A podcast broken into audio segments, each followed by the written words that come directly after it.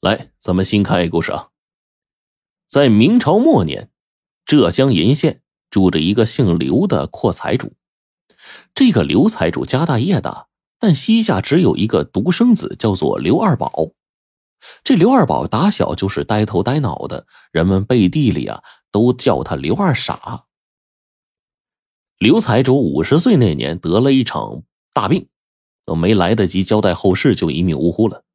刘二傻继承了家业，可是他对理财一窍不通，每天不是蒙头大睡，就是跟着一帮狐朋狗友鬼混。二傻的娘啊，怕儿子学坏了，又担心这样下去坐吃山空，就劝二傻寻个好买卖，安身立命。二傻绞尽脑汁就寻思着，反复琢磨，也没想出来干啥买卖好。后来有一朋友给他支招，说应该找一个高人来指点迷津。二傻觉得这个主意妙啊，但什么样的人才算是高人呢？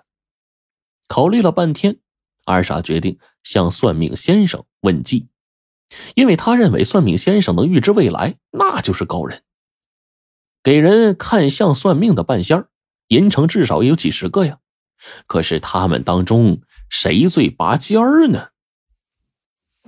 刘二傻四处打听，得到的答案五花八门。有人说是南门外的王寡妇特别灵，有人说呢是毛家胡同的毛瘸腿神机妙算，还有人说是白云观的徐老道料事如神。二傻一下就懵了，到底该听谁的呀？正在晕头转向的时候，二傻想起了父亲生前说过的一句话：“一分钱一分货。”对，就找那个要价最高的算命先生，保准错不了。银城开价最高的算命先生，就要数住在柳条巷的张麻子。一般看相算命挂金通常是三十文，贵的也不过一钱银子。但是这张麻子狮子大开口，找他算命二两纹银。张麻子漫天要价，是因为料事如神吗？嘿嘿，不对，正好相反，他是测啥啥不灵，算啥啥不准。实际上啊。看相算命本来就是糊弄人，所谓的料事如神，全靠算命先生察言观色，随机应变。但是张麻子认死理儿，一味的照搬相书上的条条框框，哎，所以弄得也门可罗雀。同行都嘲笑张麻子，说他压根儿就不是看相算命的料。张麻子气不过，索性打肿脸充胖子，将挂金从每克三十文提到了二两银子。那这么一来。如果再有人问说张先生咋没人请你算命啊？张麻子就可神气了，活灵活现就说：“小白菜谁都买得起，那山珍海味可不是想吃就吃的。”刘二傻不知底细，把张麻子当成了高人，揣着二两银子，兴冲冲的直奔柳条巷。弄清了刘二傻的来意，张麻子仔细的给他端详了一番，又问了生辰八字接着张麻子是。微闭双目，摇头晃脑的就掐算起来。约摸着一炷香的功夫，张麻子冲二傻子拱了拱手，说：“劳驾，请刘公子走两步。”二傻子站起身，在屋子里踱了一圈。张麻子是目不转睛的盯着他，脸上渐渐露出了惊喜之色。末了，张麻子击掌赞道：“刘公子，天庭饱满，地阁方圆。”这是文臣之相啊，走起路来虎虎生威，这是武将之气呀。再结合那妙不可言的生辰八字，公子的命富贵无比，今后肯定要出将入相的。见张麻子夸自己命好，二傻子很开心，但他花了二两银子，并非是为了听恭维呀。于是，二傻就直截了当的问说。周先生，那我来这儿，请您指指指点一下，究竟做啥买卖最赚钱？张麻子对这个问题很是不屑，他觉得呀，买卖做的再红火，也不过是个土财主，大丈夫要顶天立地，要干就干一番轰轰烈烈的大事业。二傻听张麻子答非所问，不禁皱起了眉头。见二傻子不开窍啊！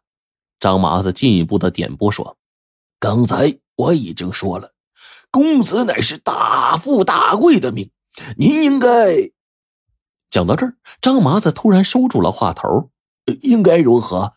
二傻问道。张麻子把头伸到了门外，瞧了瞧，见无人偷听，这才压低声音说：“良禽择木而栖，凤飞梧桐不落。刘公子应该辅佐明君，建功立业呀，将来定能封妻荫子，光宗耀祖。辅佐明君？”二傻挠着头犯了难呢。我连县令都巴结不上，哪有本事让皇帝赏识啊？张麻子连连摇头说：“呀，明君并非当今的这个皇上。”接着他就告诉二傻，自己夜观天象，发现北斗暗弱，荧惑渐赤，料定大明气数已尽，另一条真龙将横空出世，而这条真龙就在本县。二傻若帮助他问鼎中原，将来一定有享不尽的荣华富贵。这一番忽悠打动了二傻，他流着口水啊，迫不及待的问：“先生，先生，您说说这龙珠在哪儿啊？”张麻子就微微一笑：“远在天边，近在眼前呢。”是是您？二傻指着张麻子，惊喜的瞪圆了眼睛。张麻子慌忙摆手：“喂喂喂，非也非也非也非非非，在下和公子一样啊，虽有惊天为地之才吧，啊，却无帝王之命啊。那那真龙在哪儿啊？”二傻是左看右瞧啊。张麻子走到窗前，指着街对面说：“那儿，在那儿呢。对面是一个水果摊儿，摆摊的汉子约莫三十来岁，身材短小，其貌不扬，咋看？”他也不像是真龙啊！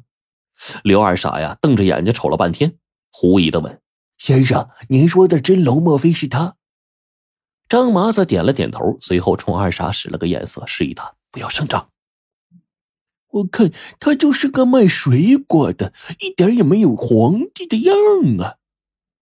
二傻小声嘟囔着，张麻子就冷笑道。若人人都有我这样的火眼金睛，他还能活到现在吗？二傻觉得，哎，这话有道理哈，就请张麻子呀道明玄机。张麻子就说要带着二傻去拜见真龙，当面把帝王之相指给他看。于是呢，二傻跟着张麻子朝着街对面走过去了。卖水果这汉子叫做冯彪。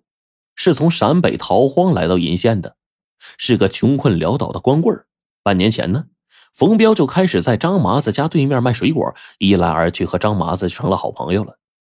张麻子就发现呢，冯彪身有异状，就认定他是真龙投胎，决定全力辅佐。张麻子呢，其实只会背几本相面的古书，别的一无所长，但是就自我感觉良好，你这玩意儿受不了。认为自己文能安邦，武能定国，一心想干一番轰轰烈烈的大事邂逅了冯彪，张麻子就感觉机会来了。他和这个卖水果的小贩密谋，伺机造反起兵，